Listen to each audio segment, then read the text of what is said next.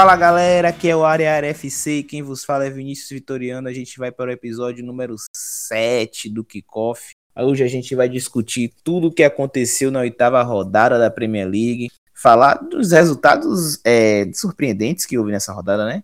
A derrota inesperada do Manchester City em casa diante do Wolverhampton, um Chelsea que goleou o Southampton, inclusive vamos ter a participação do Lucas Nogueira para falar um pouco dessa partida o Aston Villa fazendo dando 5 a 1 no Norwich, que foi surpresa também.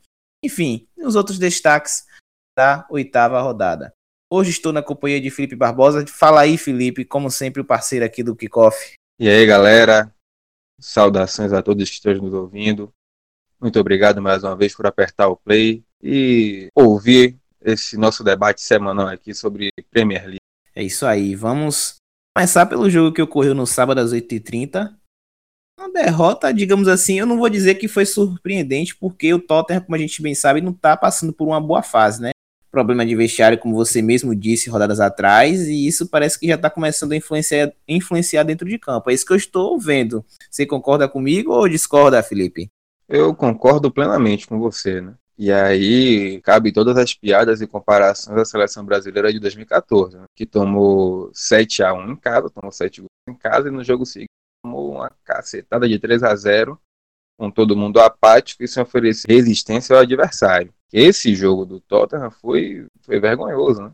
Não tem outro não tem outro adjetivo. Assim, a facilidade com que o Brighton ele construiu o placar, parecia que o Brighton estava enfrentando, com todo respeito, o lanterno Watford, né? Fez é. o gol no comecinho com o Malpai, três minutos, teve chances de ampliar. Aos 30, o Conley fez o segundo e sem sofrer nenhum problema, já lá aos 65, 70 fez o terceiro, e só aí que o Tottenham, principalmente com a entrada de Lucas Moura, só aí que o Tottenham fez tentar esboçar alguma reação. O próprio Lucas teve duas chances boas, o Kane perdeu uma na grande área, mas fora isso, nenhuma, nenhuma resistência do Tottenham. E falar também da lesão feia do Loris, né, primeiro gol, logo no do jogo, ele foi substituído pelo Gazaniga. A lesão foi menos feia do que se imaginou, mas ainda assim tirou o Loris dos gramados por um bom tempo. Assim, quando você pensa que ele poderia ter tido uma fratura mais grave ou algo do tipo, não foi. O cotovelo foi deslocado, mas 2020 ele está de volta aí, né? Para quem esperava que ele só ia voltar lá para o final de 2020, então não vai ser tão tanto tempo assim. Foi uma imagem chocante, né? Inclusive, depois do replay, Lamela fez uma cara assim, não quis nem olhar mais. Vendo o braço. Eu, é, isso mesmo. Lohri não veio numa boa fase, né? Lohri não. Agora, a, a, pergunta, Vini, é quem tá numa boa fase nesse, nesse Tottenham? Rapaz, ninguém. Ninguém nesse, nesse, nessa equipe do Tottenham vem salvando. Você tem até boas participações, você tem lampejos de Ndombele, que quando jogou é, contribuiu muito para o funcionamento da equipe, já tem dois gols já na, na, na Premier League, vem, vem fazendo boas partidas. A gente critica muito a escalação de Lamela na equipe titular, mas ele vem correspondendo com gols, isso aí é inegável. Apesar de eu preferir Lucas Moura ao invés dele. Não sou o treinador do Tottenham, né? então, a gente não tá aqui pra dizer o que. Mas, essa, mas essa é a crítica, né? Mas, tipo, só ele prefere Lamela a Lucas Moura. é, só ele. Isso é de fato. E você falou uma coisa, uma coisa interessante, né? O jogo ele foi completamente condicionado logo com o primeiro gol. Só que o Tottenham, ele não conseguiu agredir o Brighton, né? Pra tentar empatar a é, partida. É, ele, é isso, ele não conseguiu reagir muito porque algumas peças estavam muito abaixo. Eriksen, você não ouviu falar. Lamela. A jogada mais impressionante do som foi um furo que ele deu na grande área, não, não que podia ter sido 3 a 1 para o Tottenham, mas e também algumas escolhas questionáveis do Pochettino, por exemplo.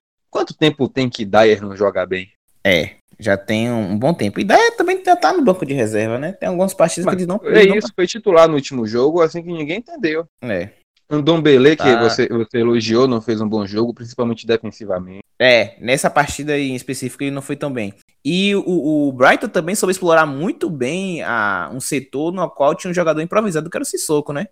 Sissoko Sim. jogando improvisado pela lateral direita foi bastante explorado pela, pelo ataque do Brighton, né? O Brighton também sendo, sendo sincero. se fechou muito bem, com duas linhas de quatro, muitas vezes com cinco na última linha.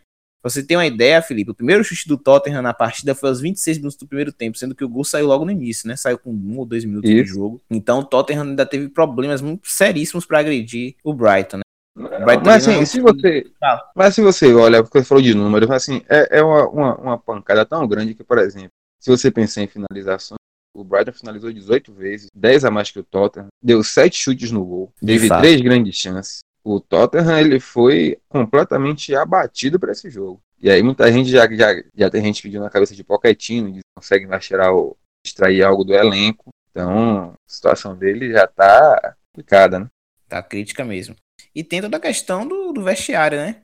Eu creio que só o desempenho é, dentro de campo não esteja resumido somente a questões técnicas, não. Porque um time que foi finalista da UEFA Champions League na temporada passada não pode cair tanto assim de produção de uma hora para outra. Enfim, o, o, Tottenham hoje ele se encontra na nona colocação, na colocação da, da Premier League, com 11 pontos, 3 vitórias, 2 empates e 3 derrotas.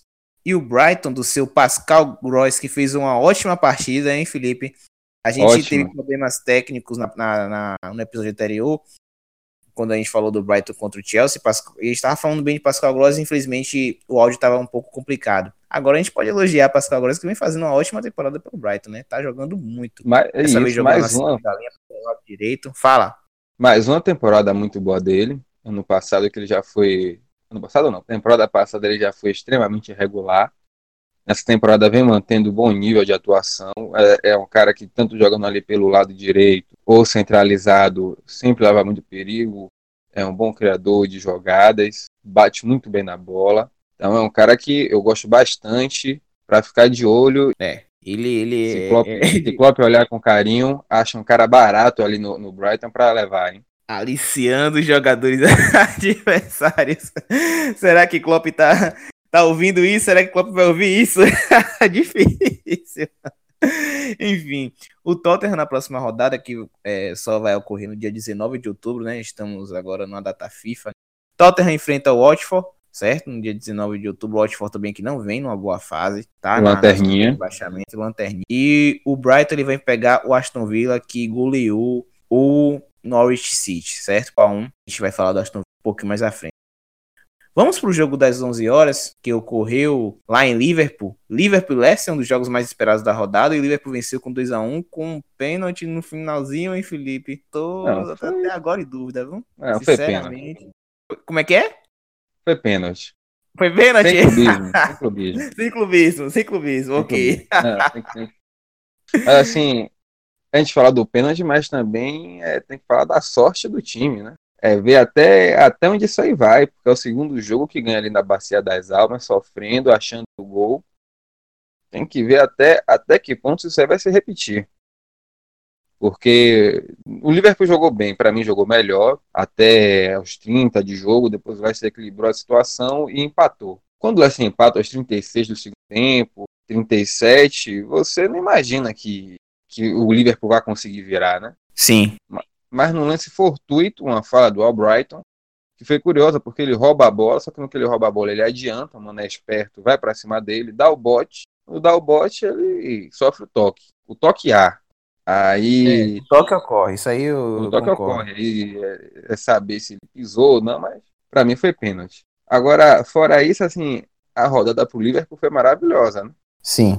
O City perdeu. tem tempo que você não viu uma rodada boa, porque assim, o City perdeu, a, a distância aumentou, e se você for olhar para o lado de rivalidade, o rival da cidade está na zona de rebaixamento, que é o Everton, e o maior rival, que vai ser o próximo jogo, tomou uma pancadinha de leve. É, uma pancadinha que, digamos assim, está sofrendo há muito tempo, né? O Manchester United não vem passando por uma por um bom momento, né? Muita gente culpa o Olé, muita gente culpa a diretoria. Olé, não... diga. É isso, Fala. o Manchester ele não vem, não vem passando por um bom momento. No meio de semana sofreu na Liga Europa. Sim, verdade. fez um jogo bizarro contra o, o Newcastle. Contra o Newcastle. Foi um jogo que, o, que o United assim, teve mais posse de bola, ok. Oxi, Tocou mais 69% no primeiro tempo, 71% no outro. E não foi Justamente. incapaz de curar a meta do, do Newcastle. Mas assim, quando você fala assim, quantas chances criou essa posse de bola, até que ponto foi ofensiva, e... ou foi até efetiva? Só foi um. Hum, no é. primeiro tempo só foi uma, no segundo tempo não houve. No segundo tempo, o que foi que aconteceu? Muitas vezes é, Yang chegava na linha de fundo, dava o último corte, só que a bola era travada, certo? Na outro, no outro momento foi com o Andreas Pereira e com o Daniel James. É muito complicado esse time do, do, do Manchester United. A gente bate na, na tecla da escalação e das peças que o, o Red, os Red Devils têm à disposição, né? A zaga você... Não, sim, mas assim, o problema é isso que eu falo. A zaga não foi nem tão ruim. Para o meio-campo deles foi nulo. Sim, Fred McTominay, Andreas Pereira, Juan Mata e Daniel James. Andreas Pereira, a gente sabe que não tem condição de ser titular no Manchester United, né? Não tem condição alguma de ser titular do Manchester United. É um jogador que a gente pode ser encarado como um de rotação, ficar ali no banco, participar de jogos de ligas menores, como Copa da Liga, FA Cup, mas para ser titular absoluto na Premier League e na, nas competições continentais é mais complicado, né? O negócio é muito mais embaixo, né? Juan Mata, um jogador já decadente, que não está mais nos seus melhores momentos, melhor momento da carreira. Daniel James é um cara em potencial, não é ainda, tá queimando, pulando etapas desse menino. E o Ashford também, que é novo, né? Parece que ele já tá no futebol há tem um tempo, mas ele é novo. Novo e é... superestimado. Superestimado não, o cara é bom. Ah. O menino é bom, o menino tem potencial, só não tá com uma boa fase assim como a própria equipe. Quando o Juan Mata sai, quem entra é Greenwood. Outra promessa.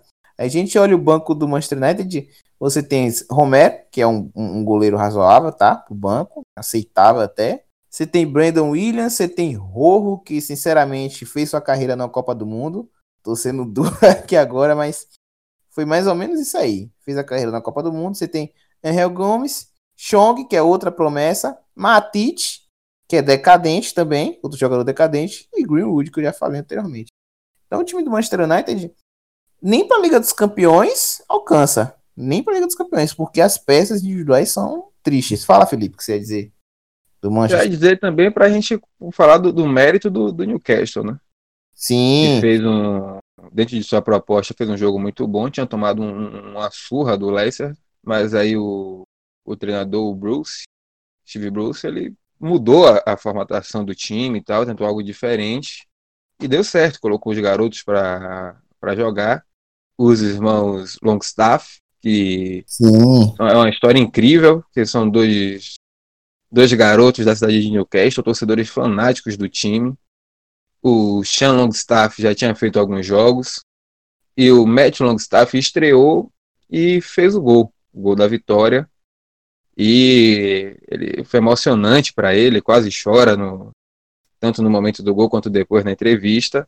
E eu queria que a gente ouvisse um pouquinho a narração oficial do, do canal do Newcastle sobre esse gol do Matt Longstaff. Sam Maximan on a run, through for Yetro Willems, flag stays down, Willems in the area, Willems still going, back onto his right, Matty Longstaff hit it, he scores! Matty Longstaff on his Premier League debut into the back of the net at the Gallagher end of St James's Park. What a moment for the 19-year-old Geordie. Realmente foi uma narração brilhante do narrador, é, falando um pouco desse gol do Newcastle, né? Os irmãos, como você bem falou, né? Foi, é uma história emocionante, né? E Steve Bruce também ele ganha um fôlego, né? Porque vinha sendo bastante criticado, mesmo antes da, da Premier League começar, ele já vinha sendo criticado, a forma como o Newcastle joga também é muito criticada. E essa vitória sobre o Manchester United, digamos que dá um pouquinho de fôlego a ele. O Newcastle, na próxima rodada, ele vai enfrentar o Chelsea, certo? Ele vai enfrentar o Chelsea na próxima rodada. E o Manchester United vai enfrentar o Liverpool no Old Trafford no dia 20, né? No dia 20 de outubro, 12h30, o maior clássico da Inglaterra, Manchester United e Liverpool. E aí eu vejo um, um confronto mais desigual dos últimos, digamos assim, quatro anos, cinco anos. Você concorda? Eu, eu chuto que é o mais desigual dos, dos últimos cinco anos. É, eu vejo também muito desigual esse confronto aí, viu? Muito Acho desigual. que o último, o último, último nessa, nessa escala aí foi aquele Liverpool de Brandon Rodgers com Soares voando e aquele United de. É, David Moyes. David Moyes, sim. Foi 3, foram 3 a 0 que o Liverpool podia ter feito mais se não fosse o DGE. Mas enfim, é, é jogo equilibrado, mas o United vai pegar o Liverpool, ele nunca vai pegar o Liverpool de qualquer jeito. Então, ainda mais com o Solskjaer lá, que é ciente da rivalidade. Agora sim, o jogo vai ser duro. Eu espero que o United se defenda mais do que ataque, obviamente, até pela situação do time. Mas assim, se o Liverpool quiser mostrar que tem condições de ganhar a Premier League, que não é só sorte essas oito rodadas, é jogo para ir para cima e vencer.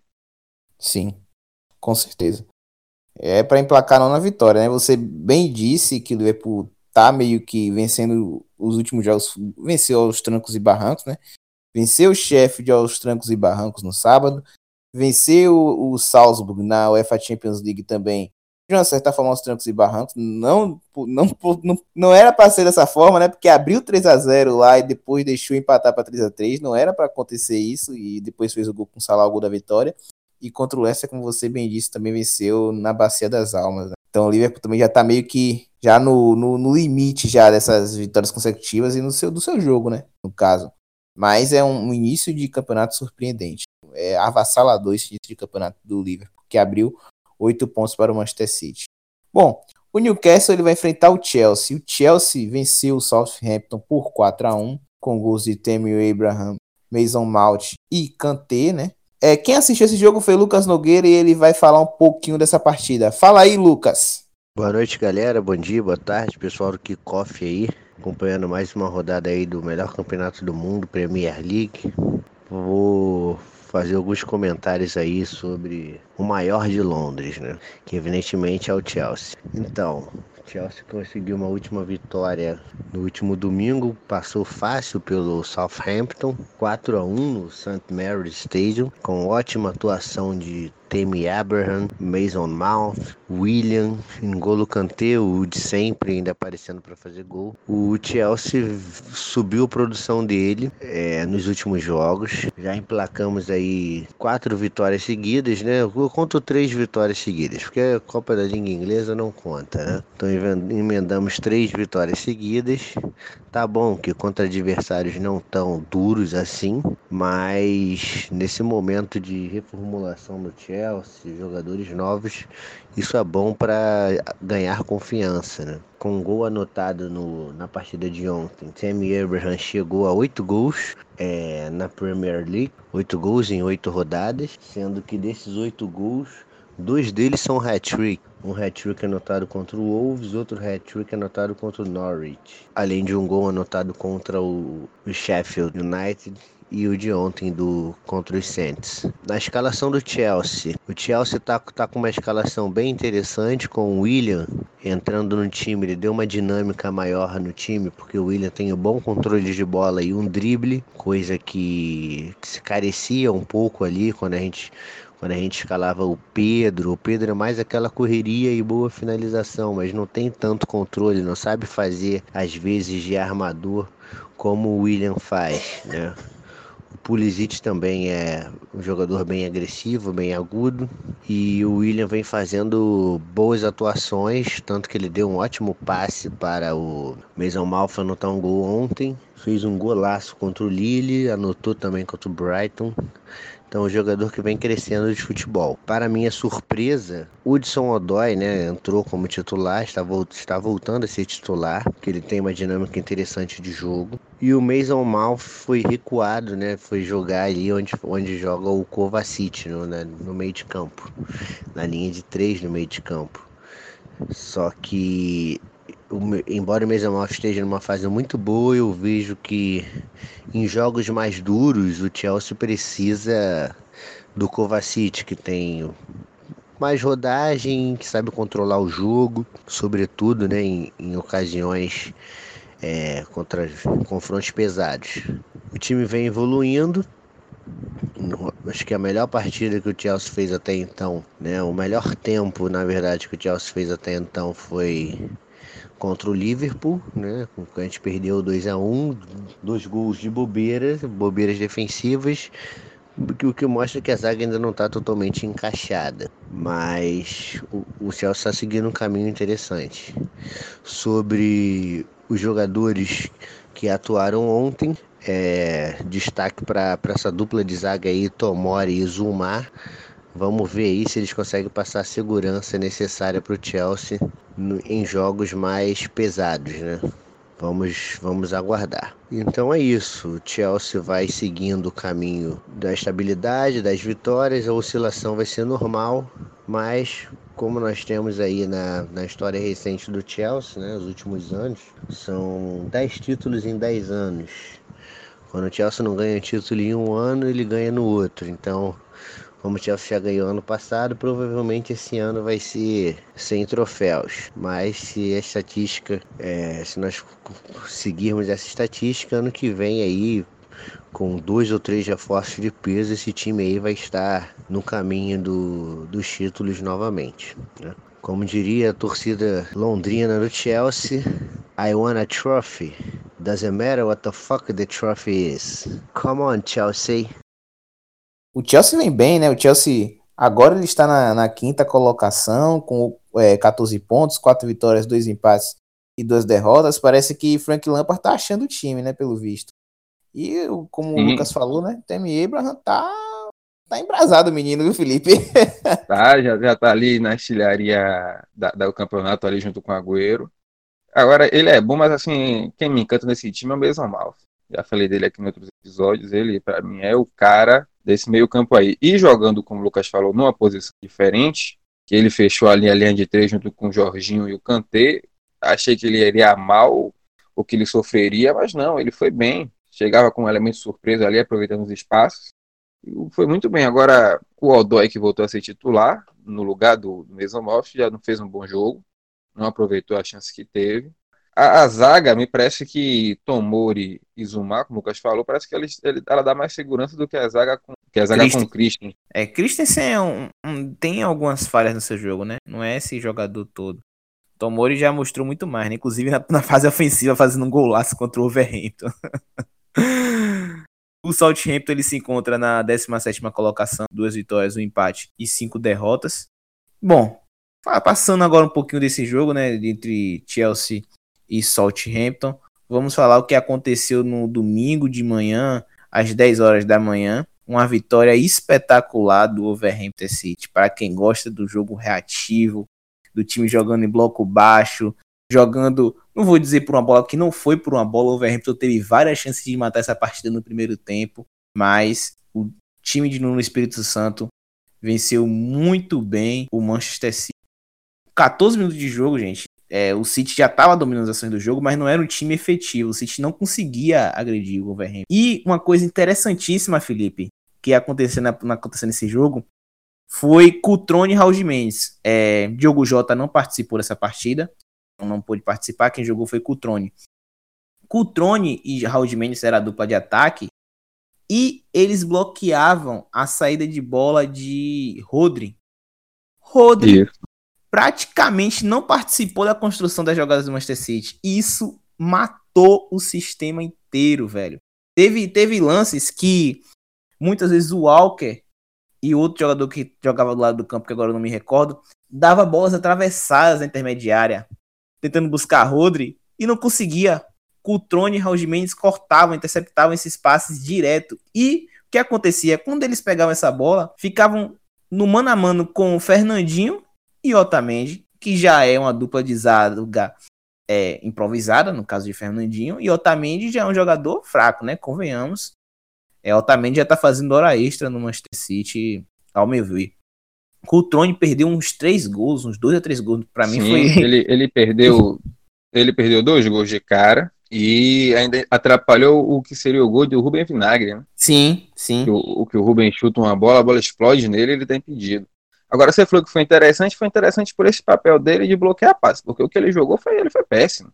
Foi péssimo. Foi péssimo. O Drone, foi péssimo. O Drone, assim, ele sem bola foi bom, ele com a bola foi horrível. Tanto é que o, o, o, a mudança que, que possibilitou a vitória do Wolves foi a saída dele. Que o Cutrone sai para entrar o, o Matthew Doherty, que é um lateral que foi jogar ali de ala. Isso permitiu que o Adama Traoré fosse fazer, a, a, às vezes, ali de segundo atacante com o Raul Mendes. E aí manteve Exato. a estrutura de jogo do Wolves, só que o, o Adama, na cara do gol, foi muito mais efetivo, né? Sim, muito mais, muito mais, muito mais efetivo mesmo. O Manchester Agora, City... Só, só ah. para falar dessa zaga do City, você falou do, do Otamendi, foi muito mal. O Gimenez passou por ele três vezes como se ele não fosse ninguém. Agora, ao contrário, o Fernandinho fez um jogo bom. O Fernandinho, inclusive, é. salvou. Vou dizer que ele fez duas defesas no primeiro tempo, porque uma bola que o Jimenez saiu na cara do gol, é, ele conseguiu bloquear e na, na, a bola voltou para o Cutrone, o Cutrone chutou com o gol vazio, ele meteu a cabeça na bola. Sim. Evitou esse, esse gol. E também teve um lance que até reclamou de pênalti o Raul Jimenez, que o Fernandinho perde na primeira bola, mas ele consegue se recuperar e, e ele consegue desarmar o atacante quando ele dá o toquinho por cobertura do Ederson. Ele já poderia abrir o placar já no primeiro tempo. Perfeito. Então, ele foi, ele foi bem, diferente do que como tinha contra o Everton, que falhou até no gol. No final de semana contra o Wolves, ele se recuperou e fez um bom jogo. E o Manchester City também teve muita dificuldade de agredir o, o Wolverhampton, né? O Wolverhampton empilhou muitos jogadores na última linha, jogando com cinco na última linha, jogando com quatro, com três, muitas vezes na outra, na outra linha. Tinha, teve, teve momentos do jogo que o Wolves jogava no 3-6-0. É, não conseguia, não conseguia, o Manchester City não conseguia transpassar essa barreira do Wolverhampton. Tanto que a primeira finalização do jogo do, do Manchester City foi aos 30 e poucos minutos ali do primeiro tempo. Um chute fora da área do Sterling que obrigou uma bela defesa do Rui Isso, Patrício. Do Rui Patrício. Mas é, é, outra, outro jogador também que foi muito bem nessa partida, o Patrício no segundo tempo fez boas defesas que salvaram a equipe. O Manchester City também no segundo tempo não foi mais agudo, mas também não criou tantas chances. O lance de maior perigo do Manchester City no segundo tempo foi aquela bola, aquela falta de Davi Silva que foi no travessão. E foi, Depois, foi um pecado aquilo ali não ter sido gol, viu? É, foi um pecado, realmente. foi um pecado. Depois, foi cruzamento. Foi cruzamento time Isso. de Guardiola abusou de cruzamento no final. Abusou. O que para mim é, é, estranho, porque assim, você não tem ninguém alto para ali para ficar cabeceando a bola. Né? Sim, realmente. Você tem Agüero, que é baixinho. Ele colocou até Gabriel Jesus na partida também. Gabriel Jesus não é um e jogador não é, tão... E não é bom cabeceador. É, né? Deve ter no máximo. Deve ter no máximo 1,80, né? É, uma situação inusitada, que ele jogava bola na área com Gabriel Jesus, Bernardo Silva e Agüero. É. Foi muito estranho essa situação, né? Ele começou dessa vez com, com o Cancelo na lateral esquerda, ele quis poupar Zinchenko, só que não deu muito certo. O Walker não fez uma boa partida, tanto que já foi, foi sacado no intervalo. Cancelo voltou para a lateral direita, e Zinchenko entrou no lugar de Walker e foi para sua posição, que é a lateral esquerda. Mas mesmo assim não deu muito certo, não. O Manchester City ele acabou perdendo para o Wolverhampton e a diferença para o Liverpool aumentou para oito pontos, né? Manchester City com 5 vitórias, um empate, duas derrotas, está com 16 pontos e o Liverpool está com 24.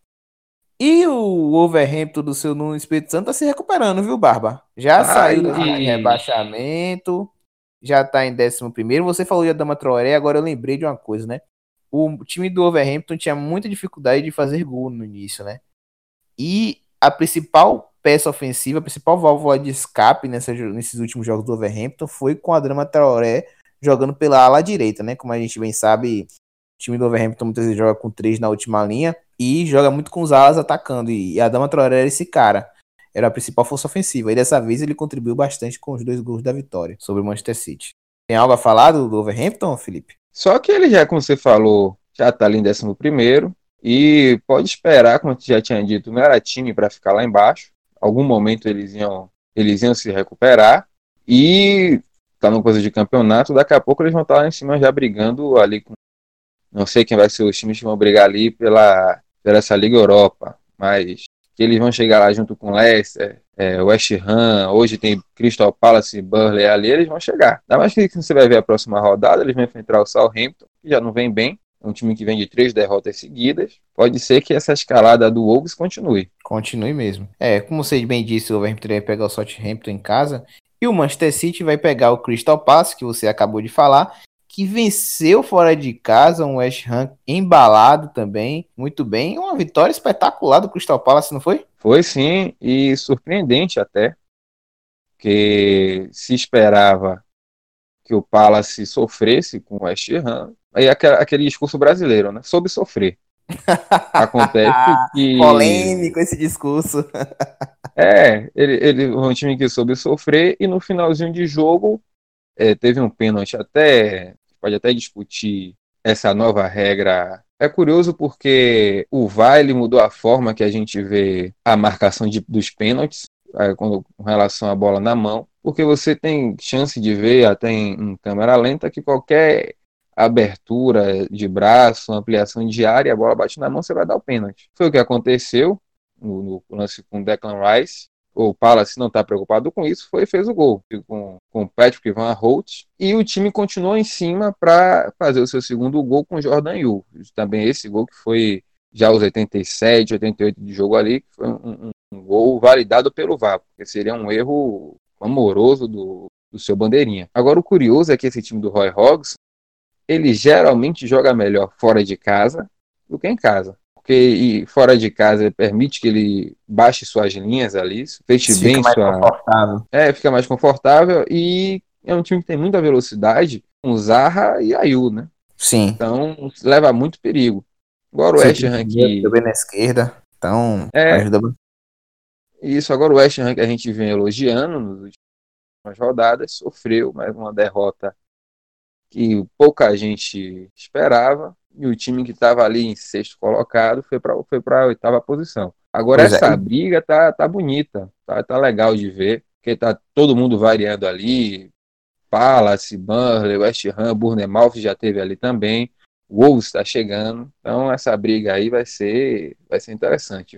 Agora o gol do, do West Ham me, me deixou bem interessado, né? Foi um gol até bonito. Bem, a jogada foi muito bem trabalhada ali Sim, Felipe foi, foi, foi foi bem, muito bem construída. com o Aaron Cresswell e terminou com o gol de Sebastian Harler, que tá fazendo seus gols, golzinhos, né? Não tá. Não, por, por 50 milhões de libras, é- ele, tem que fa- ele tem que fazer muito gol. Ele tem que fazer muito, acha pouco, então. Acho, porque acho- é engraçado, é- não, não tá nem na pauta, mas a gente vai falar ainda do Aston Villa, que o treinador do Aston Villa deu uma entrevista falando sobre o Wesley, que ele falou assim, a gente tem que ter paciência, porque ele tá com a etiqueta de preço de 20 milhões de libras nas costas. Aí eu penso, porra, imagine quem tá com a, com a etiqueta de 50 milhões.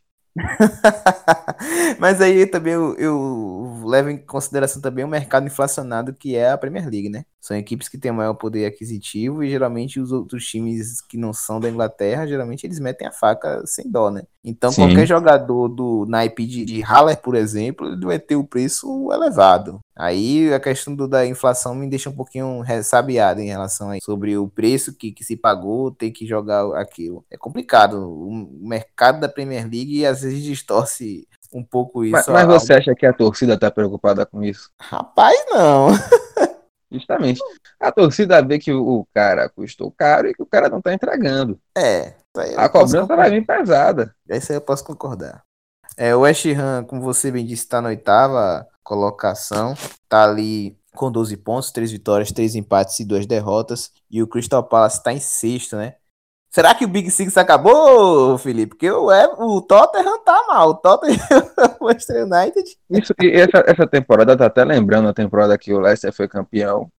Que os times que todo mundo esperava que fossem brigar lá em cima foram mal nesse. É, e é o foi que um- tá acontecendo. tá. Tudo bem que você tem ali Liverpool, City Arsenal nas três primeiras colocações. Ok, que o Chelsea é quinto. Mas quando você olha de resto, você, a galera tá meio longe aí. Sim, tá, tá complicado. Crystal Palace tá em sexto, com 14 pontos, 4 vitórias, 2 empates e 2 derrotas, tá com saldo zerado. Bom, vamos para o próximo jogo que houve na, na oitava rodada entre Burley e Everton. O Burley venceu o Everton por 1 a 0 mais uma derrota do Everton, comando de Marco Silva. É, rapaz, tá complicada a vida ali pelo Quatro lado- derrotas seguidas, hein? é, tá complicado. Eu tava ouvindo um podcast concor... entre aspas concorrente porque os caras são consagrados, né? Os caras são, são bons, né? os caras são nossas referências, inclusive. A gente tava ouvindo, eu tava ouvindo correspondentes Premier League e os caras estavam até perguntando, estavam estavam comparando os ataques, Felipe, do, do- dos times, né? O ataque do Everton com o ataque do Wolverhampton, com o ataque do Tottenham, o ataque do West Ham. Enfim, com o ataque mas, do... mas, mas, isso aí vai querer o que a gente já falou aqui, né? É, as peças do, do, do Everton são realmente... A gente, a gente já falou aqui que o Everton gastou muito dinheiro em peças que não são boas. Então, assim, você, você ganha a sua torcida fica com moral, você ganha mídia pelas contra, pelo, pelo volume de contratações que você faz, pelo valor que você gasta mas você sabe que esses caras não vão entregar o que você espera em campo. E assim, não. você falou do ataque. O ataque dos caras, esse jogo foi quem? Richarlison, que é, é o melhor, Ayoub e Calvert-Lewin. É, realmente, não dá? não dá, não dá. E assim, eu continuo indignado que se pagou 40 milhões em Ayoub. time que paga 40 milhões em Ayoub não pode passar impune. eu concordo também, viu?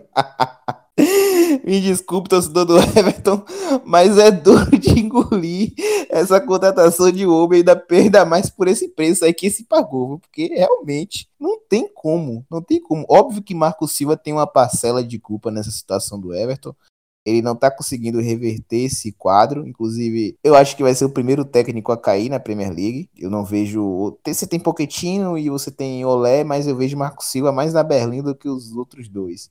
Afinal, ele tá na zona de rebaixamento. É, pois é. O Everton. Mas assim. Tem, tem, uma, tem uma curiosidade nesse Everton aí. se você Sim. olha o que foi o jogo, o Everton conseguiu criar. Com certeza, é, realmente. Conseguiu, Pope é, fez boas defesas, o que é o, o, normal dele, que é um ótimo goleiro. Mas o time. Aí tudo bem, o time cria. Aí a gente volta para falar assim: é má sorte ou o ataque dos caras é ruim mesmo, entende? Entendo, entendo. Mas assim, as chances estão sendo criadas. É, se for uma sorte, uma hora ou outra, você pode reverter. E como você sabe que Marco Silva é um treinador bom, você dá mais essa, essa chance a ele, que ele vai conseguir ajeitar o time. Se for problema de peça mesmo, aí não tem Guardiola que dê jeito. E ainda tem Moisesquim, né? Na frente, né? Não, mas, mas Moisiquim, Moisiquim é, uma, é, uma, é uma situação assim jogador jovem, indo para a Premier League de cara, é. são poucos, são raríssimos jovens que chegam na Premier League e destacam de cara, são poucos. Claro que a gente tem, por exemplo, tem casos de caras que assim, só tem tu, vai tu mesmo, no caso de vai falar, já falou e vai falar do Wesley, do Aller, tal, que esse, até do Joelinton mesmo, são, os times não têm outra opção, contrataram eles para ser titular, então eles vão ter que se adaptar durante o campeonato. Agora, o Moisiquim, ele ainda tem a chance ali de, de revezar com o Calvert enquanto ele vai fazendo sua adaptação. Mas para mim é um cara que fatalmente, em pouco tempo, vai ser titulado. Isso se ele tiver comprometido. Né? Realmente. Sabemos que, por notícias na Itália, disciplina não era o forte dele. Pois. Bom, o Everton ele vai enfrentar o West Ham na próxima rodada, em casa, no Goodson Park. Possa ser, pegando o West Ham de derrota dentro de casa, quem sabe? Vamos ver aí. Não bota fé. Vai... Não bota fé. Não. o Burnley vai ter uma, uma parada duríssima lá no King Power Stadium contra o Leicester, né? Vai ser um jogo complicado pro Burnley. Esse, esse jogo é mais um, um daqueles que eu vou sentar, procurar um, uma transmissão para assistir, porque vai ser interessantíssimo, porque são propostas completamente antagônicas. Então, quem tiver interesse em ver um, um bom embate tático entre dois técnicos, eu gosto bastante. O Sandai. é lá o Xodó. É o Xodó de Felipe. É, e o Brendan Rodgers, por favor, me acompanhe e assista esse jogo. É, o e, assim, o, tá a, a, o Burnley já tá em sétimo de novo, cara. Você vai falar mal de Sandai. Não tem como falar mal de Sandai. É, você, você olha o time do cara, o cara joga há três anos da mesma forma e ganha seus joguinhos, velho não, não, sofre com briga por rebaixamento, nada disso. Ganha da forma que dá e dá certo. E aí, como a gente falou até em off, ah, como foi o Burnley? Ganhou com mais uma, uma bola, mais um, mais um gol de cabeça, uma bola parada. É isso aí. é o jogo do Burnley. O Burnley tá em sétimo com 12 pontos, 3 vitórias, 3 empates e 2 derrotas. Tá, é, fez 11 e sofreu 9 gols, está com saldo positivo de 2. O próximo jogo que a gente vai falar foi de uma goleada do Aston Villa fora de casa, frente ao Norwich, 5 a 1 do Aston Villa, com dois gols de Wesley Moraes e só não fez o hat-trick porque perdeu um pênalti, não foi isso? Pra calar minha foi. boca, né? Eu fui falar. Sim, justamente, pra calar sua boca. Eu...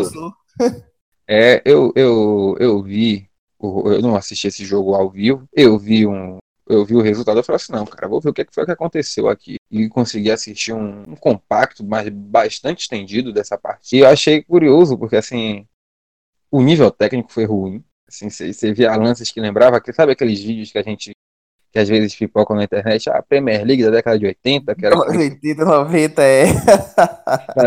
Pronto. Foi nesse nível aí. Meu e foi um Deus. jogo extremamente movimentado, cara. Se eu não me engano, foram 44 ou 43 finalizações. Foi. 43 Ah, finalizações. Pronto, o ataque não faltou para os dois lados. Agora, a gente já falou disso aqui acho que desde o começo do kickoff. A zaga do Norwich não dá, literalmente não dá. E assim, eu vi o que foi o jogo e me pergunto como foi que esse encaixar aquele espaço contra uma, na, na saída de bola.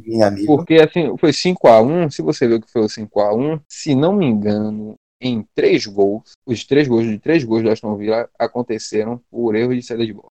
Não foi eh, três gols assim dados pela, pela zaga. Muito mal. E o pênalti também foi um erro de saída de bola. Então, assim, a zaga deles é muito fraca, mas o treinador Insiste na, goste- na- jogo. é isso, a quem gosta, a quem elogia, mas é um cara que insiste em jogar com, com, com a zaga desprotegida. E assim, poderia ser mais, porque o, o goleiro McGovern, ele ainda conseguiu fazer duas ou três defesas. Então, Sim. é um time completamente desequilibrado. E o Aston Villa teve a chance da sua vida, né? Um time ali, um jogo de seis pontos, já que os dois brigam para não cair, ele derrotou, ampliou a vantagem, ainda fez saldo nesse time.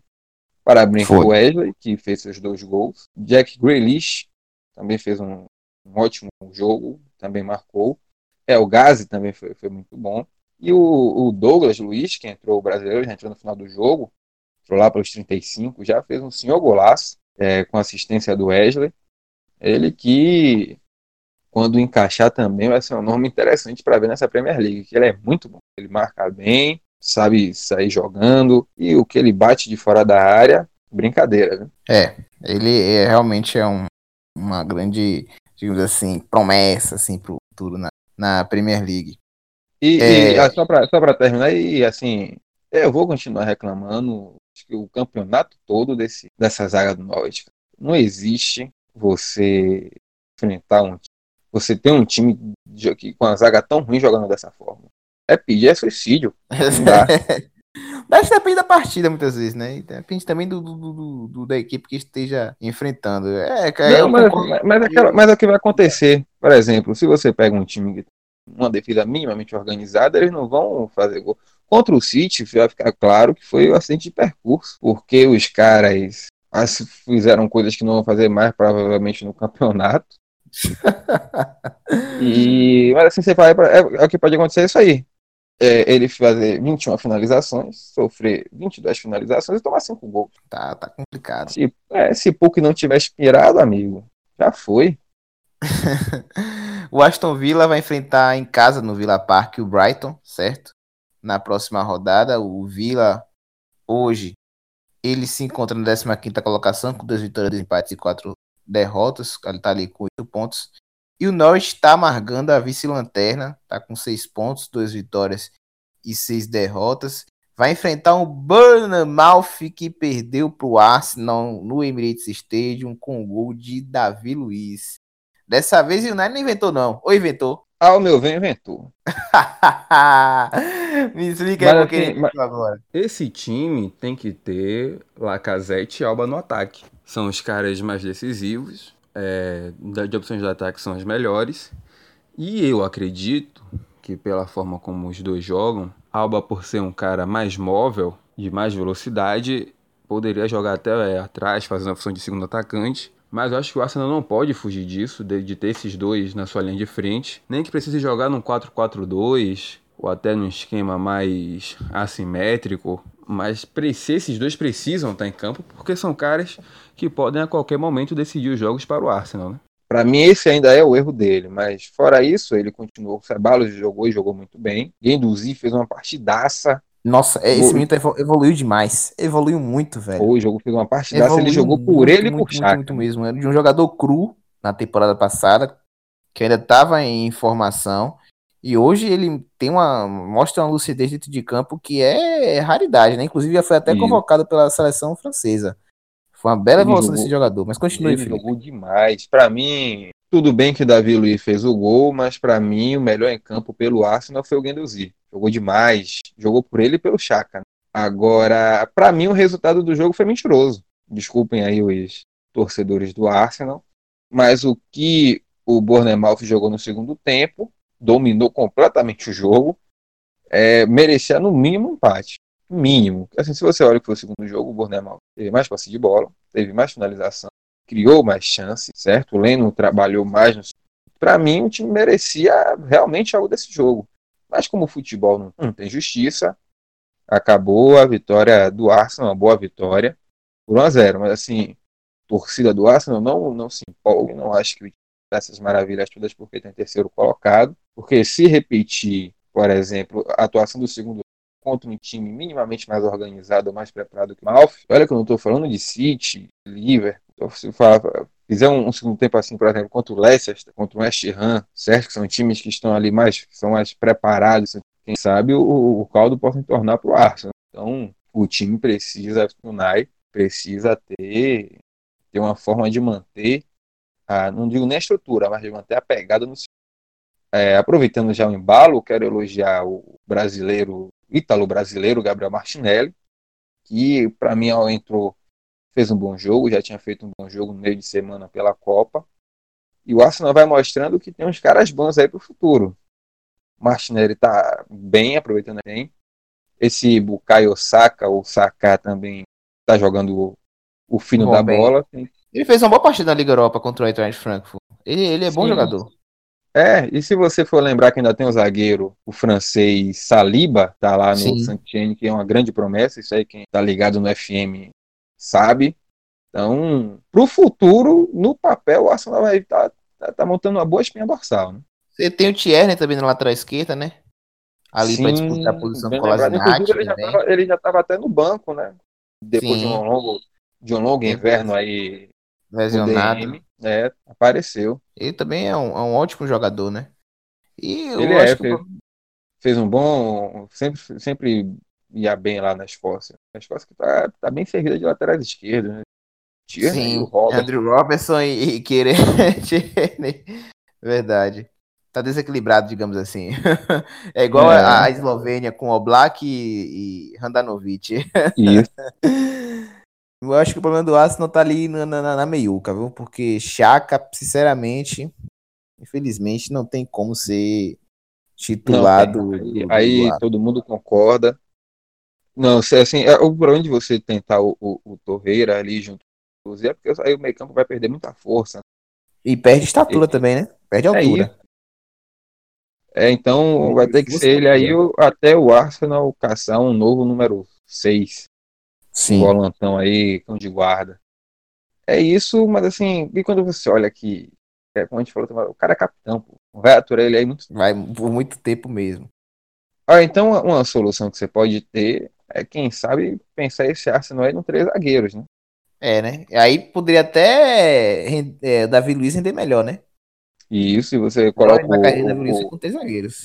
É, você coloca o holding ali para fazer essa, essa zaga e vamos embora, né? Exato. Você tem laterais ofensivos, Kolasinac é um lateral de muita força física e tem um Q ofensivo, né? Um jogador que chega muito à linha de fundo, que contribui muito bem ofensivamente. Chambers, nem tanto, já é um lateral defensivo, joga muitas vezes de zagueiro, mas pode contribuir um pouquinho também pelo lado direito do campo. Lembrando que o Arsenal está esperando o Bellerin, né? Voltar de lesão, que não vai voltar por agora. E eu desconfio Isso. muito de Bellerin, de Bellerin individualmente. Jogador mesmo, a qualidade é. dele. Tudo bem, mas aí quando você pensa nele jogando no esquema de três zagueiros, quem sabe. Ah, é isso.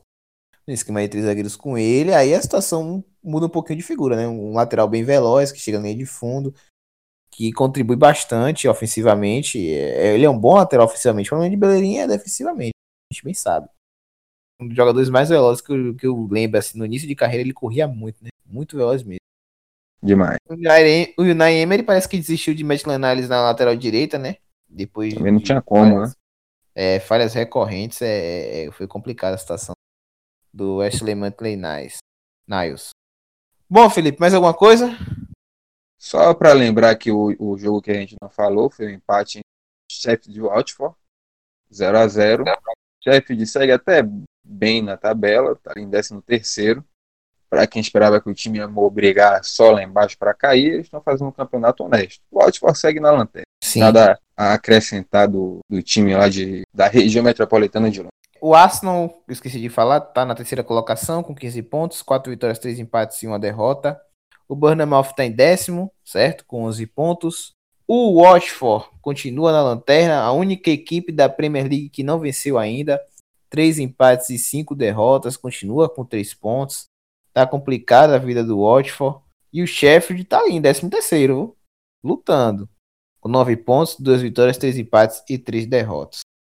Mais alguma coisa, Felipe? Você quer agradecer aos ouvintes? Quero sim, obrigado aos ouvintes. Quero inclusive mandar um abraço especial para um recente ouvinte nosso, que é o Moisés, um grande amigo meu, Moisés Guanael. Abraço, meu amigo. Então, continue nos ouvindo aí, viu?